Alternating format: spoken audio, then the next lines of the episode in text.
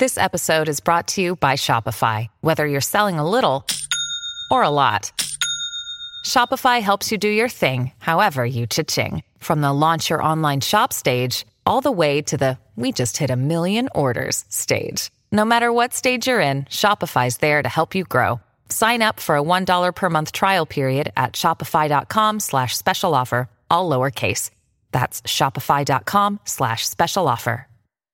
With threats to our nation waiting around every corner, adaptability is more important than ever. When conditions change without notice, quick strategic thinking is crucial. And with obstacles consistently impending, determination is essential in overcoming them. It's this willingness, decisiveness, and resilience that sets Marines apart. With our fighting spirit, we don't just fight battles, we win them. Marines are the constant our nation counts on to fight the unknown. And through adaptable problem solving, we do just that. Learn more at marines.com. And welcome to another edition of the Eye Test on the Sick Podcast Network. Pierre McGuire, Jimmy Murphy here. Turn up your volume. Because you're about to listen to The Sick Podcast. Sick Podcast. The Eye Test with Pierre McGuire and Jimmy Murphy. The Stanley Cup winning Colorado Avalanche. And after 22 years, Raymond Marsh! The sickest NHL podcast. It's gonna be sick. Welcome back to the Eye Test here, post Christmas, our first edition here on another day of World Junior Hockey, Pierre. And uh, man, as we speak right now, Canada just putting a whooping on Latvia. You gotta, you, kind of feel bad for Latvia. I mean, they've got great fans, and you know, you don't want to see anyone get smoked like that, but it is what it is.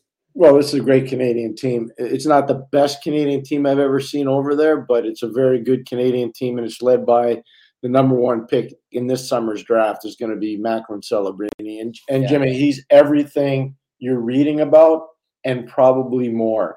Um, Yeah. You got to remember, he's only a 17 year old player playing in a tournament that's usually for 18 and 19 year olds. He's dominating as a 17 year old. Not an easy thing to do. But this tournament is a lot different than other tournaments because Mhm. the Russians aren't there. Yep. And Jimmy, it just changes the dynamic of the entire tournament because anytime you play against Russia, whether you're an elite team or not, you got a chance to get beat. And Yep. in the case of not being an elite team, you got a chance to get beat real bad. So it changes the dynamic. There are three standalone teams right now in Sweden, Canada, and the United States. They're the three best teams. No other team in the tournament's close. Slovakia and Czech may have something to say about it. The Finns are already 0 2. Nobody thought that would happen. The Finns Right. lost to Germany today. So, you know, to make a long story short, this is a different World Junior because the Russians aren't there. For sure. And speaking of, before we'll get right into the World Juniors, there, I want to talk more about Celebrini, but uh, some news yesterday, Pierre, too, that uh, per the Russian president, um, the young, you know, Russian players right now that are prospects in the NHL, drafted prospects, may not be allowed to leave for they're seeing potentially four to five years, Pierre. I mean, that's that's tough. Well, That's- remember That's now, going to put a dent in a lot of things, well, how about the Philadelphia Flyers? right? Um, you know, and they made the right pick. There's no question they made a real good pick. But if they don't have that player for four or five more years after they draft him, Yep. That sets their development plan a little bit in disarray. Um, and then maybe it makes the Montreal Canadiens, who took Reinbacher, the defenseman who's playing in Switzerland right now, kid from Austria, maybe it makes their pick look a little bit better. Um, so it's it's really it's a different time in hockey. I spent a lot of time over in that part of the world trying to evaluate players and and draft them or trade for them. And you know, this is probably the most Jimmy. This is the most unpredictable time I would say that I've seen in my career um, over the last thirty plus years. It's just it's a really unpredictable time. And Pierre, you combine. So you were just talking about how there's no Russia at the World Juniors, and now with that news, uh, like, are we going to see any Russians get drafted in the first two rounds? Uh, I do think we will. I'm not sure we'll see them be drafted um, if they haven't already left Russia. Yeah, that's a You know good I mean? point. I Yeah. think we will. Um, but kids that are having to go back and forth to Russia, I'm not sure we will. I don't know. I don't know that. I haven't heard that sentiment expressed, but I think based on some of the things we're hearing out of Russia right now, anything's possible. Yeah, and it's a shame, you know. I mean, I get all the politics and what's going on in the world with the war, but it's a shame that these kids have to, you know, pay the price for that. But anyhow, back to this tournament, talking about Celebrini, and of course, you know, one of our first episodes in our on-campus segment, we had Jay Pandolfo on, and I just remember him raving about him and and just how how much he praised him for his work ethic and him wanting to learn the game more and more each day. And, and you, you can see that in the way he plays. There's little details that he has that are beyond his years, Pierre. It's it's really fascinating. Right now, as we speak, he's got a goal and three assists in this game. But yeah, I mean, you look at the way he thinks the game and and his positioning, it, it's just fascinating. Well said on all fronts. He's a dominant neutral zone player defensively and offensively. He's a dominant power play player, especially as a setup man, not so much as a gunner, but as a setup man, a little like Nick Backstrom with the Washington mm-hmm. Capitals. They're little parts to Macklin Celebrini's game that mimic a lot of great players in the league. So there's a peripheral vision quality to his game that reminds me a lot of Peter Forsberg. I'm not yep. saying he's Peter Forsberg, but right. there's a peripheral vision part to his game that reminds me of Forsberg. There's a passing component to his game that reminds me of Nick Backstrom. Mm-hmm. There's a neutral zone component to his game that reminds me of so many great wingers I've seen over time. Mm-hmm. But he's a centerman. So, yeah. you know, I mean, there, there's components to his game that are just awesome. Is he as explosive as Nathan MacKinnon? He is not. Is he as explosive um, as Sidney Crosby? There are some similarities. Does he have some of the creative genius of Connor Bedard? Yes, he does. So, I mean, there's little things uh, that he does. Is he as fast as Connor McDavid? He is not. Is he? He is not. But is he fast? Yes, he is. So I, he's a he is. I'm getting close to being ready to label him a generational player. I, it took me a long time to do that to Connor Bedard, and he clearly is one. I mean, there's no question, Jimmy. I'm getting really close to be able to say that about Macklin Celebrini. That that's how good a player I think he is.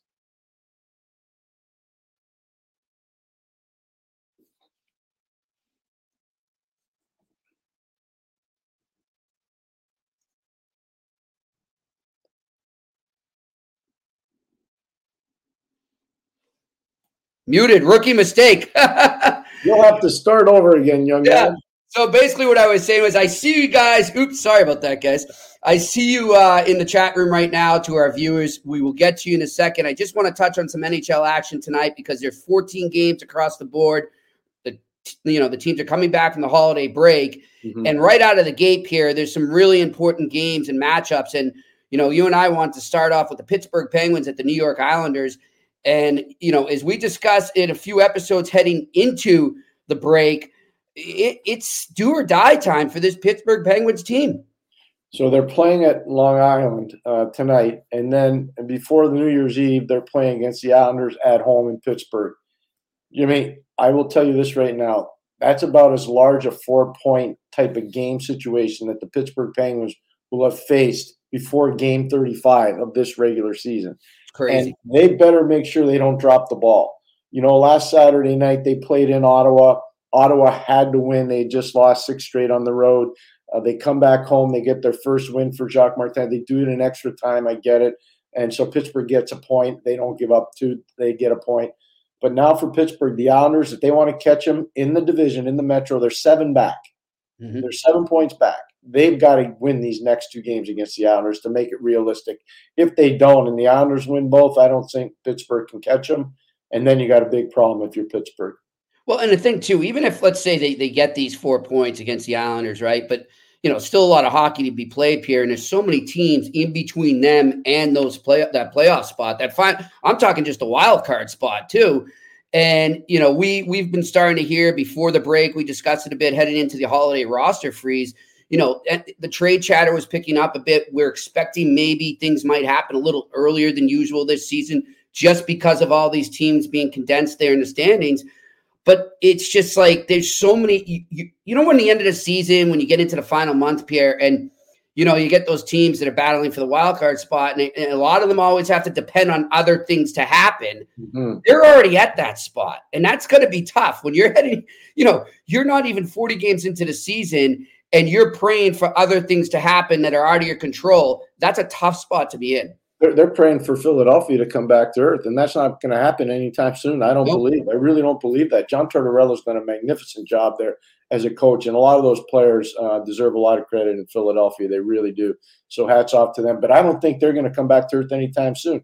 The Washington Capitals, after a terrible start, they're starting to get going again, Jimmy. I mean, yeah. Tampa Bay has won seven of their last ten. So you know, a lot of people, well, Tampa's not going. to – Well, no, Tampa's probably going to make it. Yeah. You know, so you start to look at it for Pittsburgh. The options are shrinking. And yeah. that's why this two game set before they, we get to New Year's Eve, this next two game set with the New York Islanders is critical, I think, to their well being as an organization this season. Yeah, it sets the tone. And, and and by the way, too, like a lot of people, I, I see fans on social media too, some Penguins fans saying, you know, maybe we should just say, say this is a wash and start. They're not gonna they're not gonna say it's a wash there oh, okay. because as we discussed, they went shopping in the off season big time. They didn't do that to halfway, you know, not even halfway through the season to say forget about it. No, this is really important for Pittsburgh Penguin fans they went all in to get Erik Karlsson. They yep. went all in to try to win the cup. That's what the new management team told the owners when they were hired. We're in this to win it, and that, that was music to the ears of the of the owners of the Pittsburgh Penguins. Um, and right now, that's not happening. Yeah. And you know, when an airplane takes off, Jimmy, you can never sell that seat again. It's a highly disposable thing. Okay, you don't yeah when you don't make playoffs like the Pittsburgh Penguins didn't make last year, and you've got Sidney Crosby as an over 35 year old player, and you got Evgeny Malkin over 35 years of age, and you got Kristopher Letang pushing those magic numbers of 35 plus, you're starting to get like that airplane that will never sell those seats again. So every season that you're going without playoffs with Crosby, Malkin, and Letang being there, you got a problem. And then you add Karlsson, and you don't have a plethora of young prospects, you got a problem. Yeah, so I'm sure this is going to be a hot topic for the rest of the season. Pierre, another thing that we think should be a hotter topic right now is what Auston Matthews is doing for the Toronto Maple Leafs. And he's doing it in the biggest, arguably the biggest hockey market. I know, no offense, Montreal. I, I go with Montreal, but uh, you know, it's an argument to have one of the biggest hockey markets in the world. And it, it just seems like it's kind of, under the radar is kind of strong, but it's it's not getting the love you would think. No, it's not. I think as we go forward, it will. One of the things that I think they've done, Sheldon Keefe and his coaching staff, that's really smart, they stop playing politics and try to put Auston Matthews with the very best players he could be with. So you put Matthew Knies on that line. You already have, obviously, uh, tremendous chemistry there with Mitchell Marner and Auston Matthews. And so then you add the big body and the skating and Matthew Knies, and all of a sudden you got this line that's virtually unstoppable. And they're just stockpiling points and Matthews is stockpiling goals. It shouldn't be a foreign concept, though. It was two years ago that he had 60 goals. You know, last year he's got 40 goals. I mean, so this guy's going to get at least 50 this year. I think 70 is well within the realm of possibility, especially if Marner and he keep up the chemistry. And the addition of Knies has helped a lot. Um, but to me, it also says one other thing about Auston Matthews. He's tired of reading all the negative press about how he doesn't care. Yeah. This guy cares a lot he is he is a passionate, winning kind of guy, and he cares a ton. He really does. Do you, do you put him in a Selke conversation as well? Uh, I used to be able to do that. I don't know if I'll do it right away this year, but it's something that I, I think we should all monitor. And it's a great question because I can tell you when Donnie Granato was running USA Hockey, I used to go in there and break down tape with him when we'd have Red Wing games with Doc Emrick, Eddie Olczyk, and I used to do the NBC games of the week, and we had Detroit on a lot and I'd go in and, and watch tape with Donnie um, in in Michigan. And the one thing that stood out, and I, I said this to Donnie at the time, I said I had the privilege, and it was a privilege to coach Ronnie Francis. And I said he reminds me a lot of Ronnie Francis with more speed. Yeah. Now Ronnie's a Hall of Fame player. It's not like Ronnie was a terrible. Ronnie was an amazing player. He was a winner. And to say that about Auston Matthews, for me, that had the privilege of working with Ronnie when he was an elite player, I think says a lot about Auston Matthews. And uh, I, I, do think at one point in his career, he will be recognized for how great a defensive player he is. I'm with you. All right. Well, let's get over to our questions right now because we are pressed for time today. Uh, so let's throw some up there. What do we got? Ooh, Marvin Matthews. Is there a 17 year old USA player that compares to Celebrini? Great, great question, Pierre. 17 year old. I would. I can't say a 17 year old US born player. Um, but what I would say very easily, I remember a 16 year old kid by the name of Crosby who was pretty good, and a 17 year old kid by the name of Crosby who played with Patrice Bergeron uh, and Corey Perry in the 05 World Junior, Sidney's draft year. And there was a lot of similarities between Celebrini and Crosby. I will say this. I think at the same age, Sid was a little bit better. I, I, am mm-hmm. comfortable saying that. That's not a knock on Macklin Celebrini, by the way. Yeah. It, it, look, and that's not a knock on USA Hockey either. There's still great players coming out through the pipeline oh there. It, it's it's unreal what their program has become, and you know we've discussed it many times on this show. But you know I, I love looking at the teams you were just mentioning the favorites there in Sweden, Canada, and the U.S. But you listen to people outside of the U.S. now talk about USA. Yeah. It wasn't that way when I was growing up or when you were growing up here, and it's it's pretty impressive. Well, I remember their breakthrough. Their breakthrough year was 2004. That was when Sidney Crosby was 16 years of age, and the Americans uh, had Al Montoya in goal. Um, they had, you know, tremendous players like Ryan Kesler playing on their team. Um, but the truth of the matter was, it was Zach Parise and Ryan Suter that really helped put them over the top, and Mark Stuart, who I believe was a captain of that team. But John Hynes was an assistant coach in that team. Mike Eaves was the head coach of that team. They were good, but they didn't have like superstar guys. You'd say, "Oh, this guy's a can't miss." You're going to see. They didn't have that. But I guess Cole Eiserman is a guy that's close to Celebrini, and event we'll see whether they're teammates or not down the road at BU, um, whether Celebrini goes back or not. But he's not on this team, and I don't. I still don't think he's as that same type of player as Celebrini. But the fact that he's not on it, it says a lot about how it's stacked. Well, so here's what it is. It, you look at okay, Cutter Gauthier is really good. Like he, yeah. he's he's an NHL player. When this season's over, he's going to be in Philadelphia. He's an oh, yeah. NHL player. Uh, Ryan Leonard, Washington Capitals first round pick. He's an NHL player. Will Smith, San Jose uh, Sharks player. He's an NHL player. I mean, you can go down the line of the American players. Lane mm-hmm. Hutson's going to play in the NHL uh, for Montreal Canadiens. So there's a lot of really, really high end players on this American team. A lot right. of really, and the goalies are crazy. Yeah. Augustine and Fowler are, are, probably the two best goalies in the in the tournament, and they're yep. both in the same team. I, I want to say though, speaking of goalies, Pierre, and I'm kind of sidetracking here. You've been pretty impressed with the Canada side between the pipes, haven't you? Yeah, Rousseau's been really good. He's a kid from uh, Blainville, Boisbriand, which is just north of Montreal. He's a little undersized, and I hate to do this to young players that are undersized in that position they don't always get a fair shot. This is an undrafted player right now, but there's a lot of Juuse Saros in that kid. Ooh. And you know, like Juuse Saros is a really good goalie. You ask Barry Trotz, you ask Andrew Brunette, you ask the guys working down in Nashville. He's he's their go-to guy in that. I'm not saying Rousseau's going to be that guy, but there's a lot of there's a lot of potential there. Even though he's an undersized guy, it depends on whether you have an appetite for taking small goalies or not. Right. Right, I'm with you on that. Hey, we got uh, we're working on getting a question up here because it just went to me personally on Twitter, okay. so the boys are going to put it up in a bit. But Pierre, I want to get back uh, kind of com- combination of NHL and World Juniors topic here. You know, we were talking off the air about the Arizona Coyotes, and you look at some of the guys they got going in this tournament right now, and the future they have. Uh, you know, they're they're playing the Colorado Avalanche tonight, and Pierre, I would say at this point, it's not the sure shot win for the Colorado Avalanche that it has been over the years when they go into Arizona to play the Coyotes. No, first of all, Mullet Arena is a really hard building to go in. I've seen pro games there and I've seen college games there. That's that's a tough place. Number one. Number two, Arizona. Uh, André Tourigny, the coach there, is not getting enough love. That yeah. man is doing a tremendous job with his staff out there. He really is. And, and I think when you look at Bill Armstrong, Ryan Jankowski, John Ferguson Jr., they've got some really good hockey people in place with a lot of experience who I think have done a nice job. And, and I'll give you an example. You talked about depth at the World Junior. Conor Geekie's played tremendous. Um, he, has been he's a power yeah. forward. He's been yeah. really good. Maverick Lamoureux is a six foot seven defenseman that can log big minutes. And, and Sammy Lipkie, he's not playing in this tournament this year. He played last year for Team USA. He's a star player, one of the leading scorers in ECAC right now, playing at Quinnipiac, won a national championship last year. That's just three guys that we're touching on that have tentacles into the World Junior. Yep. They, they've done a nice job, Jimmy. They really have quietly um, getting players. Uh, Matias Maccelli, mm. he, he's a tremendous NHL Yeah. player. Yep. Never gets talked about. No, no.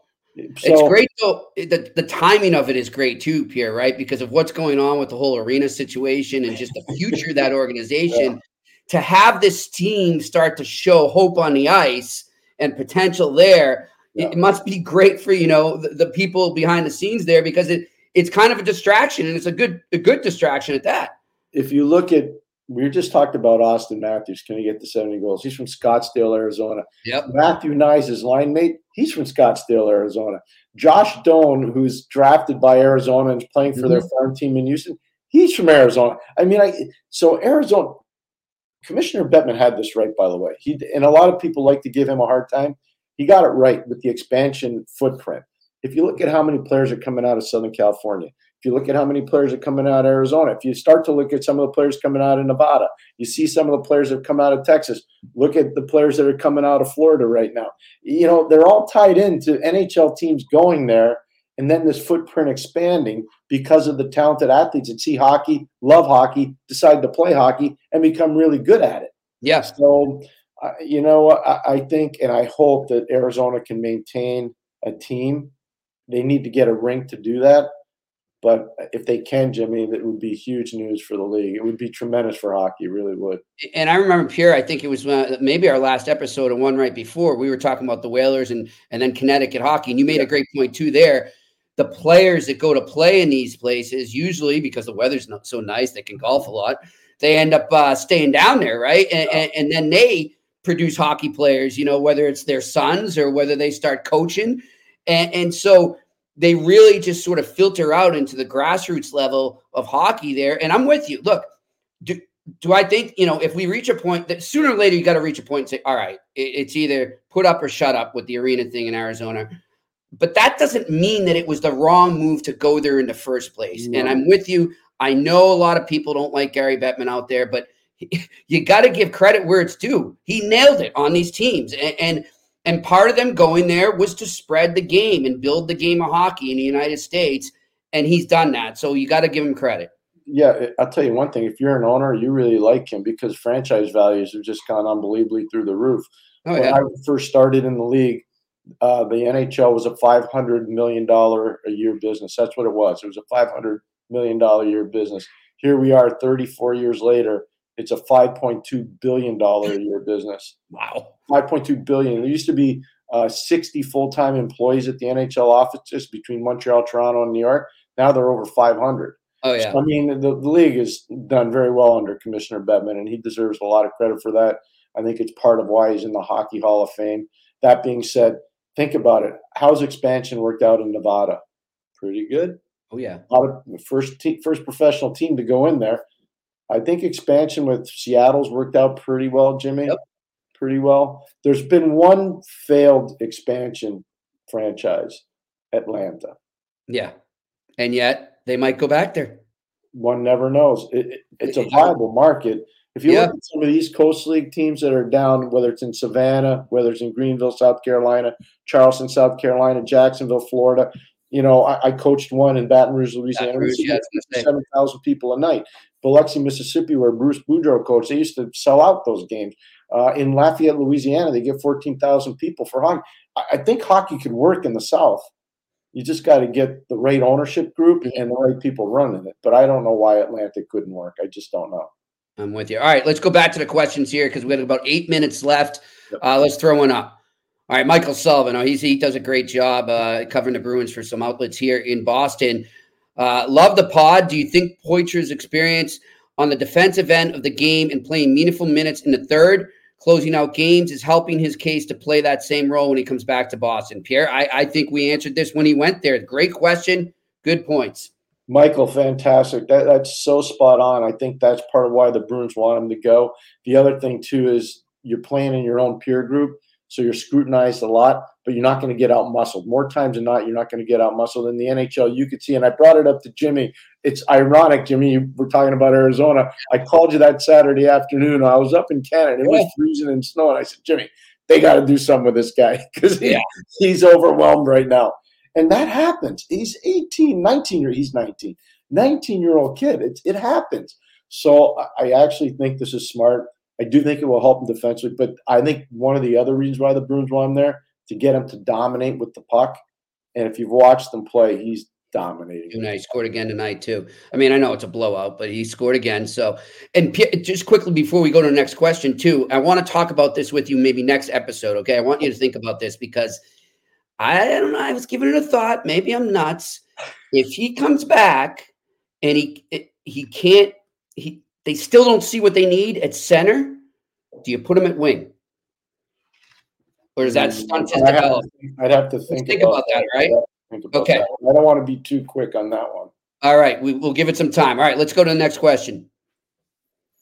Read on Twitter. Uh, this is from Vid Zombie. Great name. Read on Twitter. I know, I know that some pro scouts still think Lane Hutson won't be able to handle the play in the NHL. Thoughts? Well, a, a lot of NHL scouts said that about a lot of undersized defensemen. I remember one guy, his name was Brian Rafalski, who was never drafted out of the University of Wisconsin, had to go spend, I think, four or five years playing in Sweden and Finland, came back and was a pretty good player for the New Jersey Devils. Um, I remember a kid that played at Harvard. His name's Adam Fox. A lot of people wondered, you know, if he's going to play drafted by Calgary, traded to Carolina, eventually finds his way to the New York Rangers, has won a Norris Trophy, probably making, you know, eight to nine million dollars a year. Never affected him. Lane Hutson needs muscle mass, brain wise, skill wise, intelligence wise, in terms of hockey, there are no issues. So once he adds seven to 15 pounds of muscle mass, which he will do, no, I don't think that's going to be an issue. And I think you agree with me, Jimmy. Yeah, totally agree with you. And I mean, it's just the way the game is now. It's not size is important. Don't get us wrong, but it, it can be compensated for if you got the skill. Jimmy, he's not going to be on the ice in the last two minutes of a game defending a one goal lead. No, You know, but if you're down by a goal, he's going to be on the ice all the time in the last two minutes of a game. and So- on the power You play know, for that's sure. that's I ran an NHL bench with the defense in, in the Stanley Cup playoffs, and, and matchups are really important. So you got to know that you got to be an expert on the six guys that are sitting in front of you, and you're about to put on the ice. And every guy's got a strength, and every guy's got a weakness. So you Mhm. got to make sure you play to the strength and weaknesses of the guy you're putting on the ice. And in his case, Lane Hutson, the offensive magic is overwhelming. It's just Yeah. overwhelming. It's great, and uh, I'm so excited for Montreal Canadiens fans. They're going to love them up there. All right, Pierre. Uh, I think we got one more here, and we might be out. Ooh, great question, uh, Shane Oliver, who's been a, a regular listener. We appreciate it, Shane. Uh, the eye test. How does the USHL get players like Adam G- Gajan? I hope I'm pronouncing the name Yeah, right.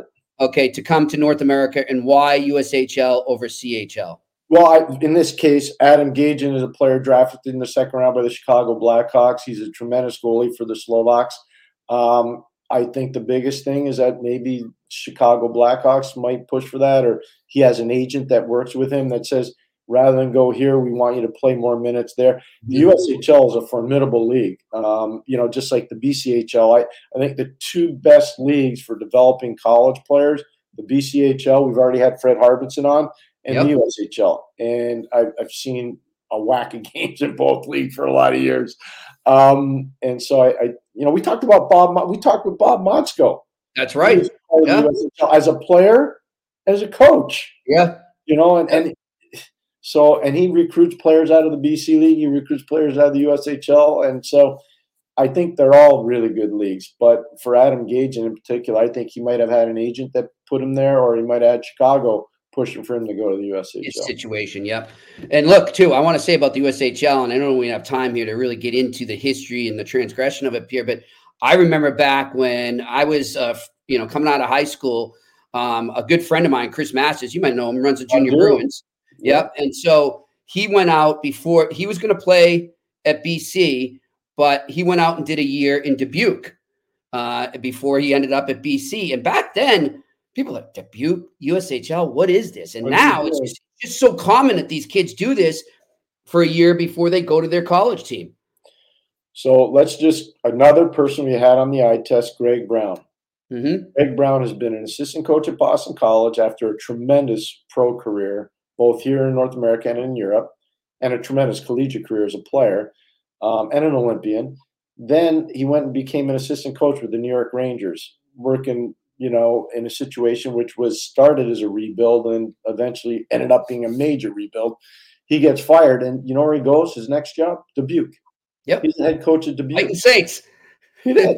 he coached in Dubuque for one year, and now he's the head coach of, depending on the week, either number one, number two, or number three in the NCAA. Yeah. He's a tremendous coach. Yeah, it works So for from the NHL. He went from the NHL to Yeah. the USHL. There you go. I know it's it's come a long way. It's a great league, great Yeah. feeder league. Well, listen, we're we're short today. We got we're both pressed for time, but we will go longer for an hour. And you know, I think Pierre, since we're doing all these questions a lot on on Wednesdays, I'm going to start to do this a little more often. But we'll we'll have an announcement to make on Friday about that. Uh, but until then, I want to wish everybody. I hope you're enjoying your holidays. I hope a lot of you haven't had to go back to work yet. You're kicking back, watching some hockey, watching some college football, and uh, we will talk to you at 4 p.m. Eastern on Friday. We'll go four to five live, so you can line up the questions again. I'll tweet it out again before we get there. And Pierre, uh, I'm glad that you're back from Ireland, and glad you had a good time. Did you hear any pogues over there? you know what? It was amazing how many people were talking about the Pogues. Yeah, Um, he was a legend. In a New Year's or sorry on Christmas Eve, um, they always have a free concert uh, down in the square. main part of the square, yeah, near Yep. St. Stephen's Square. And I didn't go to it, but I understand it was a celebration of of the Pogues. So Yeah, I saw it on Twitter, and they all sang "Fairy Tale New York." It was about a thousand people singing.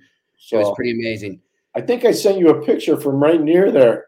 Yeah, I love those pictures. Yeah, Yeah, That's And great. I actually had my senses and my wits about me too, Jimmy. So it was all good. I'm sure you're like my co-host James Patrick Murphy is going to uh, appreciate these pictures for sure. Someday I'll get over there. All right. Well, listen, it's been another edition of the Eye Test here on the Sick Podcast Network. I'm Jimmy Murphy. He's Pierre McGuire. We'll talk to you next time. And that's a wrap. Hope you don't miss us too much until next time. Follow the eye test with Pierre McGuire and Jimmy Murphy on YouTube, Facebook, Google Play, and Apple Podcasts.